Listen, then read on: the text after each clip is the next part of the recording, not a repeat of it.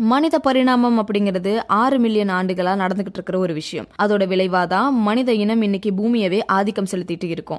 ஆனா இந்த மாற்றம் எப்படி வந்தது அப்படிங்கிற கொஸ்டனுக்கான பதில் நேச்சுரல் செலெக்ஷன் நேச்சுரல் செலெக்ஷன் நெறிமுறை அப்படிங்கிறது பில்லியன் ஆண்டுகளா ஒரு ஒரு உயிரினமும் உயிர் வாழ தங்களை சுத்தியுள்ள கால மாற்றத்திற்கும் சூழல் மாற்றத்திற்கும் ஏற்றவாறு அடாப்ட் பண்ணிக்கிறதன் மூலமா தங்களோட இனத்தை பெருக்கிறதுக்கான வாய்ப்பு. இப்படி அடாப்ட் ஆக தவறுற உயிரினங்கள் எல்லாமே கால சுழற்சியோட இறுதியில அழிஞ்சு போயிடும். இதுதான் எவல்யூஷன் சைக்கிள் ரிவர்ஸ் எவல்யூஷன் ப்ராசஸ்ல ஒருவர் பயணத்தை தொடங்கிட்டாருன்னா அது சின்ன சின்ன மைக்ரோஸ்கோபிக் சேஞ்சஸையும் அடைஞ்ச பிறகுதான் நிற்கும். ஒரு விஷயத்த மட்டும் மாத்திட்டு மத்ததை அப்படியே விட முடியாது. இந்த ப்ராசஸ் முடியறதுக்கு கிட்டத்தட்ட பில்லியன் இயர்ஸ் ஆகும்னு சொல்றாங்க. ஏன்னு கேக்குறீங்களா? இன்னைக்கு நம்ம இருக்கிற இடத்துல இருந்து பின்னோக்கி நாம இந்த உலகத்துக்கு எப்படி வந்தோம் அப்படிங்கிற இடத்துக்கு செல்றதுக்கான நேரம் தான் அது. ஒரே நாள்ல நீங்க ஒரு மில்லியன் ஆண்டுகள் பின்னோக்கி போனா உங்க உடல் மனம்னு எல்லாமே கடுமையான மாற்றத்திற்கு உள்ளாகும். உங்க தாடையில ஆரம்பிச்சு பற்கள் மற்றும் மூளையோட அளவு ரொம்ப விசிபிளா விரிவடையும். இந்த ஸ்டேட்டை தான் மனித குலத்தோட அழிந்து போன மூதாதையரான ஹோமோ எரக்ட ஸ்டேட்னு சொல்லுவாங்க. இந்த மாற்றம் எல்லாம் உங்க வாழ்க்கையில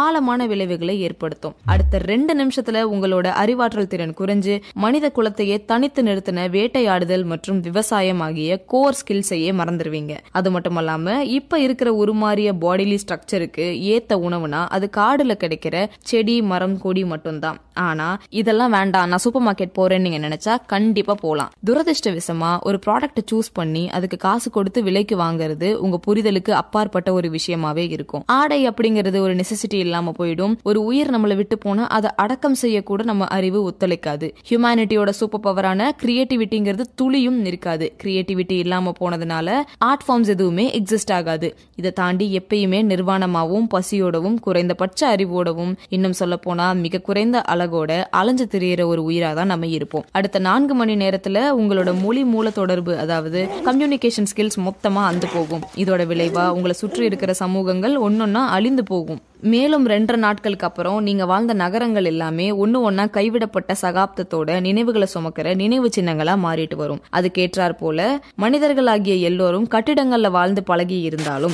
இப்ப இருக்கிற ஸ்டேட்ல குடிசைகள்ல வாழவே விரும்பி தேர்ந்தெடுப்பீங்க. அது மட்டும் இல்லாம இலைகள் தாவரங்கள் மற்றும் ஈஸியா புடிச்சு சாப்பிடக்கூடிய குட்டி குட்டி விலங்குகளை உட்கொள்ற ஹோமோ ஹெபிலிஸ் ஸ்டேட்டை அடைஞ்சிருப்பீங்க. இந்த டிரான்சிஷன்னால உங்களோட அறிவாற்றல் மிக வேகமா குறைஞ்சுகிட்டே வரும். இதனால கல் கருவிகள் அதாவது ஆதி மனிதன் யூஸ் பண்ண ஸ்டோன் டூல்ஸை ஹேண்டில் பண்றதுக்கு கூட உங்க கை வாக்கு கரெக்டா இருக்காது. மேலும் நெருப்பு மாதிரியான அத்தியாவசியங்கள் கூட இப்ப ஆடம்பரமா தோண ஆரம்பிக்கும். இந்த ப்ராசஸோட அடுத்த ஆறு நாட்களுக்கு பிறகு நீங்க விதைகள் கொட்டைகள் மற்றும் பூச்சிகளை சாப்பிட்டு வாழ்ற சிம்பான்சி போன்ற ஒரு நிலைக்கு மாறுவீங்க. இந்த பேக்வேர்ட் எவல்யூஷனோட அடுத்து வர மாதங்கள்ல காட்டு விலங்குகள் முன்னர் மாதிரி திரும்பவும் பூமியில அதோட ஆதிக்கத்தை ரொம்ப ஸ்ட்ராங்கா செலுத்துற இனமா மாறும். ஃபாஸ்ட் ஃபார்வர்ட் பண்ணா அடுத்த ஆறு மாதங்கள்ல வெவ்வேறு உயிரினங்களுக்கு இடையேயான எந்த எல்லைகளும் இல்லாமல் போயிரும். அதாவது இப்போ கிளியராக டிஸ்டிங் பண்ணுற மாதிரி இது அனிமல் இது ஹியூமன் பீயிங்னு உங்களால் சொல்லவே முடியாது. எல்லாம் ஒன்றுக்குள்ளே ஒன்று போல தான் இருக்கும். அது மட்டும் இல்லாமல் நீங்கள் பிளாட்டிபஸ் மற்றும் முட்டையிடும் பாலூட்டிகள் போன்ற மோனோஜோம்ஸோட இணைஞ்சு வாழ்ந்துக்கிட்டு இருப்பீங்க.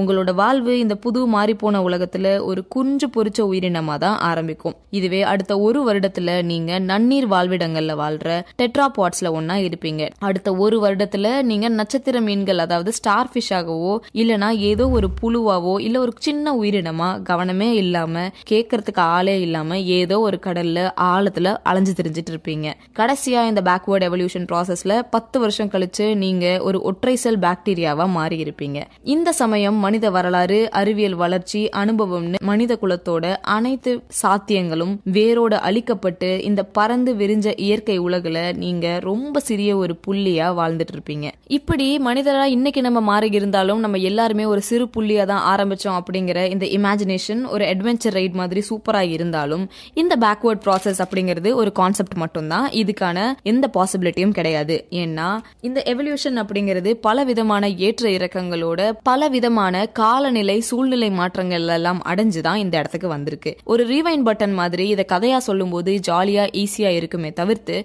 இந்த ப்ராசஸை திருப்பி எடுத்துட்டு போறதுக்கான வாய்ப்புகள் அப்படிங்கிறது சயின்டிபிக்கா எதுவுமே கிடையாது.